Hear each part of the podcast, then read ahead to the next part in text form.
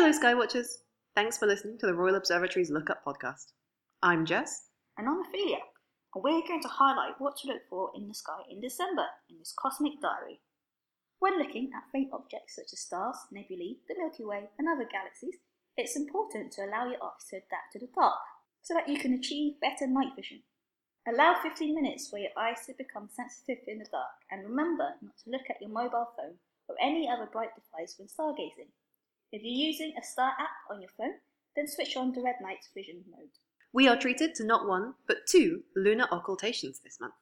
The first will happen on the 5th of December, when the moon appears to pass in front of Uranus, and the second is on the 8th of December, when the moon appears to pass in front of Mars. If you watch the moon over an hour or so, you'll see that it moves relative to the background stars and might even move in front of a bright star or two. That's because the moon orbits around the Earth. So, from our perspective, on the 5th of December, you'll see the moon approach Uranus before it moves in front of the planet. The exact time will depend on your location, but for London, it'll be around 4:46 p.m. and it will vary by a few minutes around the UK. So, if you think of the moon as a clock face, Uranus will disappear at around the 10 o'clock position, and then it will peek out from behind the moon again at the 1 o'clock position. So it will go in at around 4:46 p.m. and it'll appear on the other side at around 5:23 p.m. It might be a challenge to see Uranus as it is very dim, especially as the moon will be almost full and very bright. The moon will be in its full moon phase on the 8th of December during its occultation with Mars, the second occultation this month. So Mars will disappear at 4:55 a.m. at around the 10 o'clock position, and then it will reappear on the other side of the moon at 5:56 a.m. and then it will be at the 4 o'clock position. Mars will be at opposition on the 8th of December, meaning it will appear at its brightest and largest. That's actually quite exciting. I like that it lines up. These occultations are best seen through a large pair of binoculars or a telescope, so you can see the planets as disks instead of points of light. This is particularly true for Uranus, as it's usually too dim for our eyes to see. December also brings us two meteor showers, the Geminids and the Ursids. The Geminids tend to be one of the best meteor showers of the year thanks to the bright, abundant, and multicolored meteors. The peak of the Geminids is on the 13th and 14th of December, but you can see meteors from the shower from the 4th to the 20th of December. Sadly, the waning gibbous will rise at around 9.30 pm on the 13th of December and its light will drown out the dimmer meteors, so don't expect to see as many as the maximum hourly rate of 150 meteors that's usually associated with the Geminids. The Ursids is active between the 17th and the 26th of December, and its peak falls on the 22nd and the 23rd of December. Whereas the source material of the Geminids come from the rocky object 3200 Phaethon, the Ursids come from the debris left behind by the icy comet 8P Tuttle.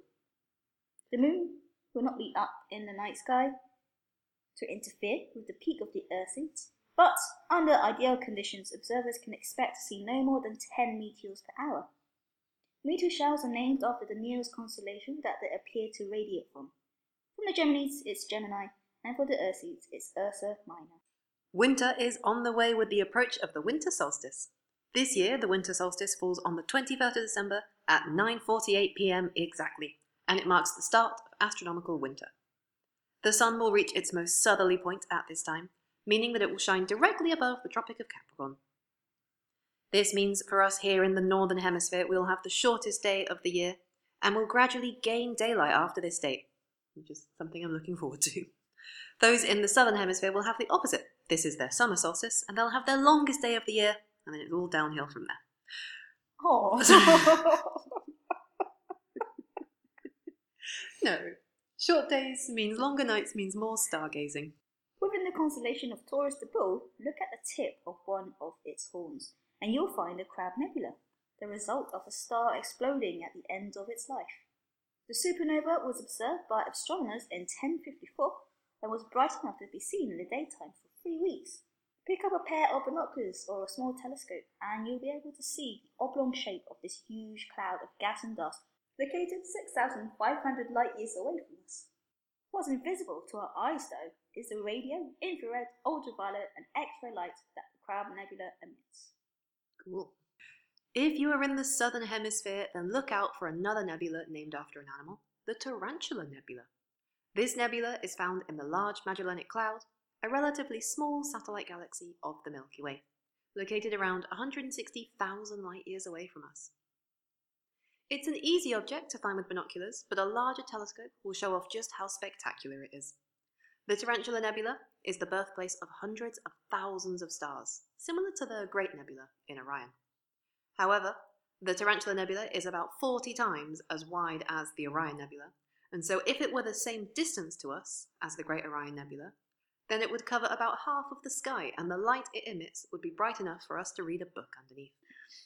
If you take any photos of the night sky, please do tweet them to us at ROG Astronomers. You may also want to check out our night sky highlights blog. Blog? Blog. You, you may also want to check out our night sky highlights blog on our website rmg.co.uk. But now it's time for our cosmic news. Whee!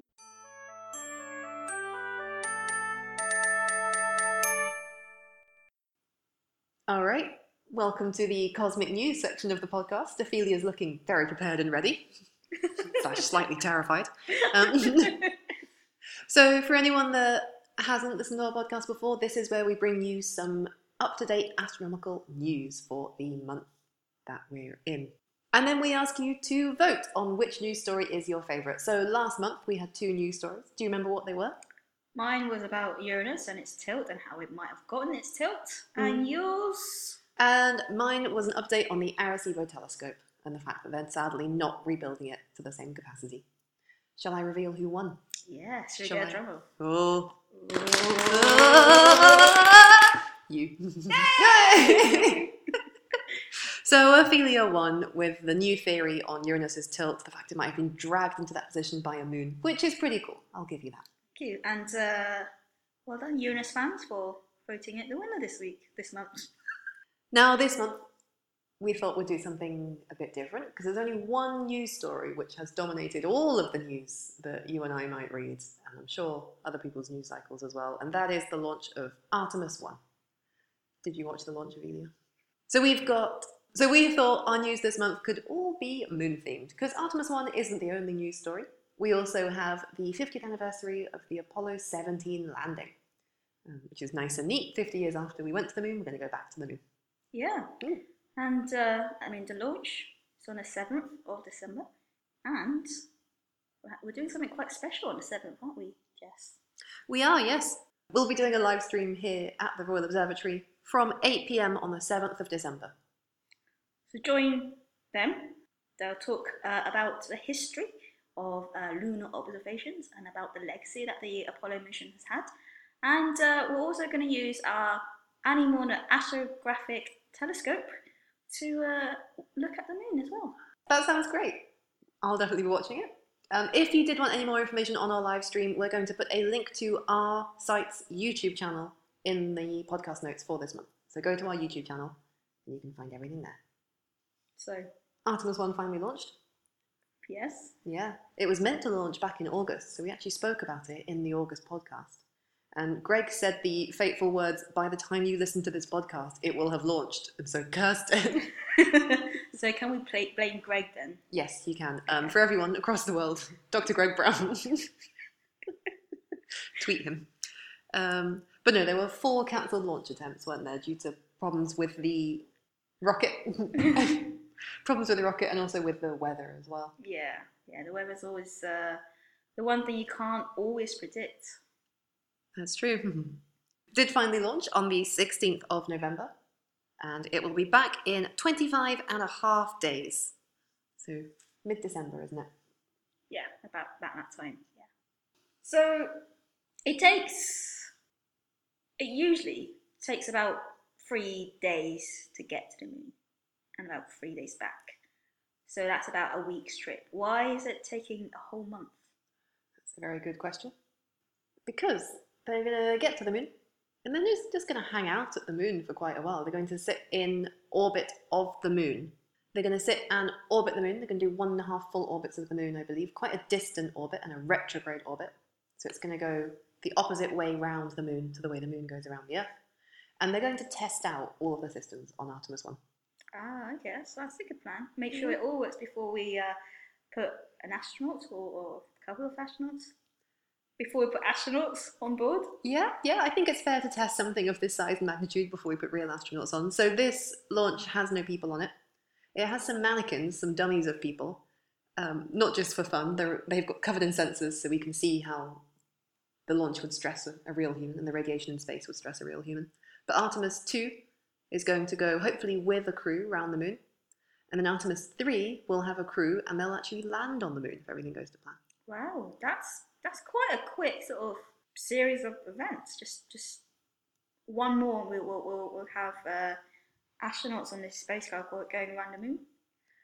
That's, that's pretty quick. When can we expect these uh, launches to happen? So we've moved Artemis 2 back to 2024. And then they're suggesting Artemis 3 will be 2025, but it'll probably be pushed into 2026. Um, So in the next few years, effectively. Wow, that's not long though. No, this is very If exciting. you think you have to wait 50 years since the last one. Mm. Um, yeah, and it's interesting to compare this Artemis launch, Artemis 1, to Apollo 17. Because obviously they're both by the American Space Agency, they're both by NASA, both going to the moon. Um, but very different circumstances. So with the Apollo missions, they had that drive to be there first, to beat the Soviet Union. Um, whereas here, you haven't just got to be the first, so you haven't got to be as quick as possible. You can put a little more, a little more thought and do a little more sort of ambitious things with your orbits and with your technology. And of course, it's been 50 years. Technology has improved quite a lot. Do you want to hear my favorite? One of my favorite ways technology has has improved. Yeah, go for it. So with the Apollo missions, uh, three people went to the moon. One person stayed in the command module, which orbited the moon, and the other two went down to the surface. One reason for that is because they had didn't have the technology to have automated systems to let that command module just do its own thing in orbit. Whereas the equivalent for Artemis is going to be called the Lunar Gateway, like your gateway to the moon. So that will be up in orbit, and then you'll go down to the moon from the Lunar Gateway. Um, that can be left uncrewed because we have better technology now, and that's possible. Oh, so does, does that mean that the astronauts, one astronaut won't get to miss out on landing on the moon? yeah. That's great. Because I always feel for that third astronaut. They never get thought about. You know, it's Neil Armstrong, Buzz Aldrin. No one ever talks about Michael Collins. Yeah. so less of that with Artemis. Artemis one doesn't have any living crew on board. You, you mentioned the mannequins. Mhm. Is there anything else on board? There is. You've seen this video too, right? Yeah. Um, there are no people, but there is a little soft toy. There's a Snoopy teddy currently bobbing around inside um, Orion, which is the sort of human part of this, the human capsule, effectively. That's not the word for that, but. Um, and Snoopy is a zero gravity indicator. Have you heard of zero gravity indicators? Do you want to explain what zero gravity indicators are? So, when when a rocket uh, leaves the Earth, when it gets into space, there's a point where microgravity kind of takes over, um, and so this indicator kind of tells you when that happens. Um, so when you're going up, it will be sort of pulled in one direction, and then once you reach that point where you're at microgravity, it will start to float around. Hmm. Is that what it- So we could use some kind of scientific instrument to tell us if we're going to be floating around or if we're being affected, how we're being affected by the gravity of the Earth and the Moon. Um, but instead, we use a soft toy on a string. yeah. yeah. Yeah. Yeah. I think for, for fun, it doesn't have to be there, but it is great because each mission can choose their own. And also, there's no of you know, there's n- not as much chance for it to go wrong. That's true. If you bring an instrument, lots of things could go wrong with it. hmm Whereas a soft toy, it'll either float or not float. So yeah, if you ever watched a video of a of a crew launch, hopefully at some point during the video, when they hit that point, something will sort of bob into view, and it'll be a it'll be a toy on a string quite often. I know I've seen a couple where the astronauts' children have chosen what toy to be the mascot, to be the gravity indicator. So there's a very glittery dinosaur out there. Oh wow. Yeah, um, and a little soft toy giraffe as well. Someone's daughter house that they take. So we should say why Snoopy was there at all, right? Yeah. What? Why is that? uh, there's always been this sort of link between Snoopy, the comic character, and the Apollo space program, the American space program.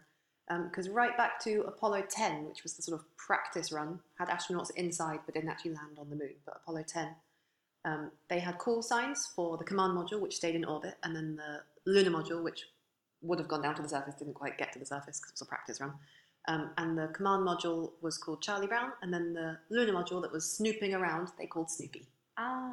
Yeah, so it became like a mascot of, of the Apollo program, and they're still using it today, which is nice. Ah, that's good. Um, and it's not just Snoopy on board. Who else is there as well? Shaun the sheep. Shaun the Sheep, uh, which is ESA's European Space Agency's contribution, isn't it? I don't know why. They made other contribution, of course, to Sorry. the program. Also, also the service module I think was built by them, but mainly Shaun the Sheep. Shaun the, Sh- Shaun the sheep is the first European Space Agency astronaut to go to the moon. um, but the zero gravity indicators got me reading about mascots in general and like superstitions and traditions in general. They sort of overlap in spaceflight. So obviously these are all people who've worked for decades on these missions and they're all scientifically minded. They're all engineers and technicians and scientists and they develop these programs. So they must be quite serious people. But they still really lean into the superstitions around spaceflight, which I think is really great. What's your favourite superstition that you read about? my favourite one, I don't know if I should say this or not, because my favourite one I'm not sure is real. um, but I think it was Yuri Gagarin on the way to his flight, first man in space, on the way to the spacecraft. He got the bus to stop because he, he had to go to the bathroom and he got out and he had a wee on the back tire of the bus. And apparently, all astronauts who are launching from the Baikonur, is that Baikonur, right? Yeah. All astronauts launching from the Baikonur Cosmodrome on their way to the spacecraft, their very final drive out to the launch site, um, they stop and have a ceremonial wee on the back tire of the bus. That's some tradition. Do you or, or superstition? Do you have any uh, superstition? Something you have to do before you present a planetarium show? Mm, don't think I do. You know, I have a I have a procedure. I have traditions. I don't know if they're superstitions. I like to do everything in the same order every time. Okay. Um, do you, have you got any superstitions? I always tap the desk with my elbow. Oh, Um, because so little behind the scenes here, we've got a switch underneath the table that turns on a red light outside. When that red light comes on, um, that tells everyone outside that the show has started and no one can come in. I always get an electric shock from that switch. So tapping my elbow on a table helps me to discharge. oh, you get Um, static from it. yeah. Interesting. I don't think I've ever been static shocked by that. Yeah. I've never had that shock. Okay. I think they I think they have fixed the switch so it doesn't do that anymore, but I still do it. so you go have a tap. Um, another real superstition tradition, I don't know which word to use, um, is apparently lucky peanuts. Um, and this is an American tradition for their mission control. So not astronauts this time, but people in um, in mission control. So if you're watching videos of launches, all those people sitting on those banks of desks with their headsets on, looking at all the telemetry data and everything. Um, apparently, they decades ago there was a launch, and multiple launches had failed, and it hadn't gone well. And then they passed around some peanuts as snacks during this launch, and it went right. And since then, they've thought they have to have lucky peanuts. and it's a real thing for some of the um, Mars rover launches. They even gave everyone like branded bottles of like jars of peanuts. Everyone had like a Perseverance rover packet of peanuts with them. Oh wow. Yeah, and I have been looking through all the footage of Artemis 1 of their mission control to see if I can find peanuts. And I haven't yet found peanuts in any of the Oh, videos, no. but well, it's okay, it's worked. It's working so far. I mean not everything has worked with Artemis. That is true. Some things have gone a little bit wrong. What's gone wrong? Tell us about one of them. One of them, um, Multiple of them. as well as Snoopy and Shaun the Sheep and these mannequins, there are a few CubeSats as well on board. Um, so these are little little satellites that can uh, take measurements of whatever you want, really. Um, one of them was supposed to land on the moon. Um, unfortunately, they I think they lost contact with it. They stopped they stopped trying. Um, one of the other CubeSats have also had problems uh, working. It was supposed to do a crucial maneuver on Monday, or the 21st of November. Um, it's supposed to look for water on the surface of the moon. Mhm. Um, they're still currently trying to fix it, so hopefully uh, that'll be okay, and it will uh, continue on its water hunting mission. Okay. But these CubeSats, they effectively hitched a ride, didn't they? Yes. On the Space Launch System, on the rocket. So they're not integral to the functioning of, of the Orion capsule or of Artemis 1 in general, but they just went up with it and then were released. yeah. So they haven't all worked perfectly. because because we don't have humans on board, there's quite a lot of space and also Mm. uh, free weight. Might as well put some scientific experiments on board. Yeah. Mm-hmm. Did you read any other things that had gone wrong with Artemis One? Not that we're picking holes, but just out of just out of interest. Yeah. The Space Launch System is the biggest and most powerful rocket anyone has ever built. And during its launch, it actually destroyed parts of the launch pad. Wow. For example, it actually uh, blew off uh, the doors from, from the elevators that you know takes people up to the top of the rocket. Ah, so when the rocket's sitting on the launch pad, it's there pointing up, and then you have the structure next to it, the tower scaffolding thing that's, that's holding onto it. Yes, yeah, It blew those elevator doors off. yeah, Wow. Yeah. Very powerful. I guess it's never, they've tested components of it, but this was the first time they'd ever done it. So they didn't know how much, how much force would be. yeah, yeah. It's a, it's a good test to, to to see just how powerful this rocket is. And then, of course, now that they know how powerful it is, they can reinforce the launch pad and the towers and these elevator doors. So next time it won't happen. Mhm. There's a huge amount of fuel in this rocket, um, which you saw if you watched the videos in the launch, all that fire coming out the other end. Um, one really nail-biting part of the, the launch countdown was when they paused the launch countdown because there was a leak. Mm. Mm. So when you see a rocket sitting on a launch pad, it often looks like it's steaming. And there's like stuff coming off of it, right? It's not hot. It's because often the liquid propellant is kept at very low temperatures, and that boils off. So it has to be kept really, really cold. But at our atmospheric temperatures, at normal human temperatures, it, it boils back into gas. Um, have you ever looked at liquid nitrogen, that kind of thing? But they use liquid oxygen and liquid hydrogen, which means you fill up your rocket, but then you have to keep topping up your rocket the longer it sits there because you'll lose some of your fuel otherwise because it's not cold enough out on the launch pad. Um, so there was these fuel lines pumping up the rocket, and there was a leak in the hydrogen one.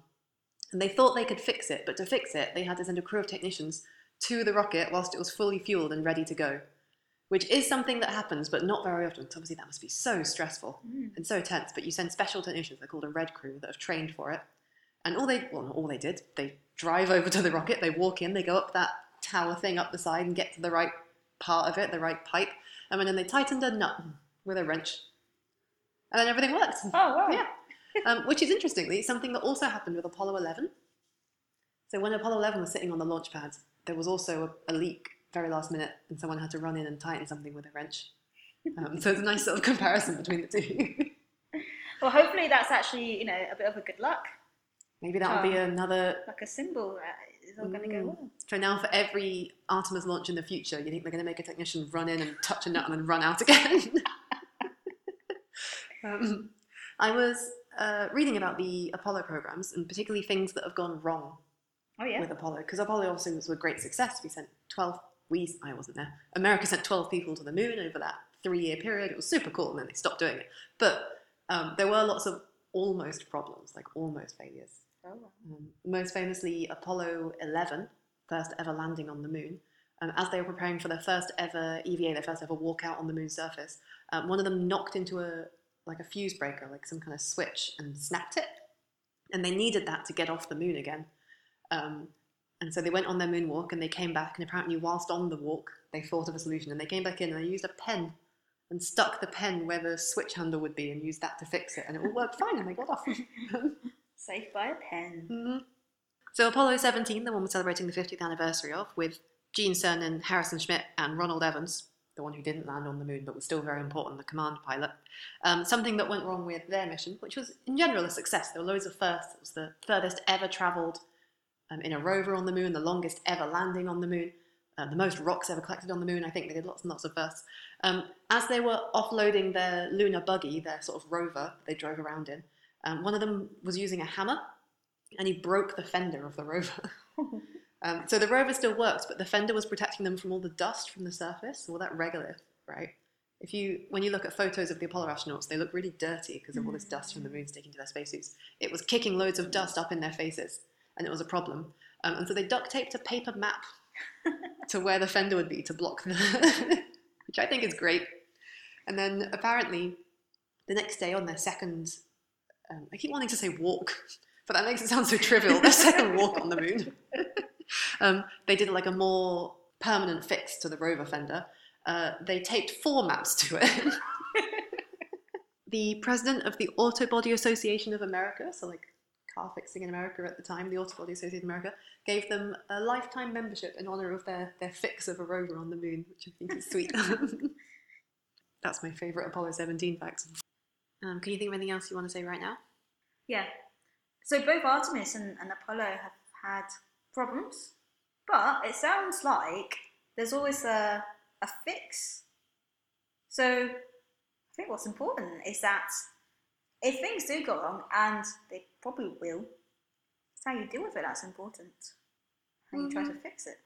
That is a lovely, lovely life lesson. but yeah, you're right. It's it's incredible and it's really exciting. But what it mainly is is a testament to to people because it's all individual people working really hard for decades and solving problems and thinking of things and working together as a team. Yeah. I love spaceflight. Uh, thank you so much for listening to our rambling about the moon and space flight in general. So, rather than pitching me against Ophelia for this month's Cosmic News, not just because I keep losing, but uh, because we've been talking about the Artemis missions and its aim to have this sort of permanent base on the moon and be on the moon for longer and longer periods, very important question, first for you and then for everyone else. Would you go to the moon? I would definitely go to the moon if I didn't have to do the commute. That's exactly what Greg said when I asked him. Yeah. it's the travelling there which might be a problem, but I would love to go to the moon as well. Yeah. Um, I would like to know what everyone listening would, would do, whether they would go or not go. Um, and so that's going to be our poll this month, I think. Yeah, I think that's a good good poll. All right. And how do people vote in our poll? Go to our Twitter at ROG Astronomers. Let us know what you would decide. Uh, that's all from us today. Thank you. Keep looking up.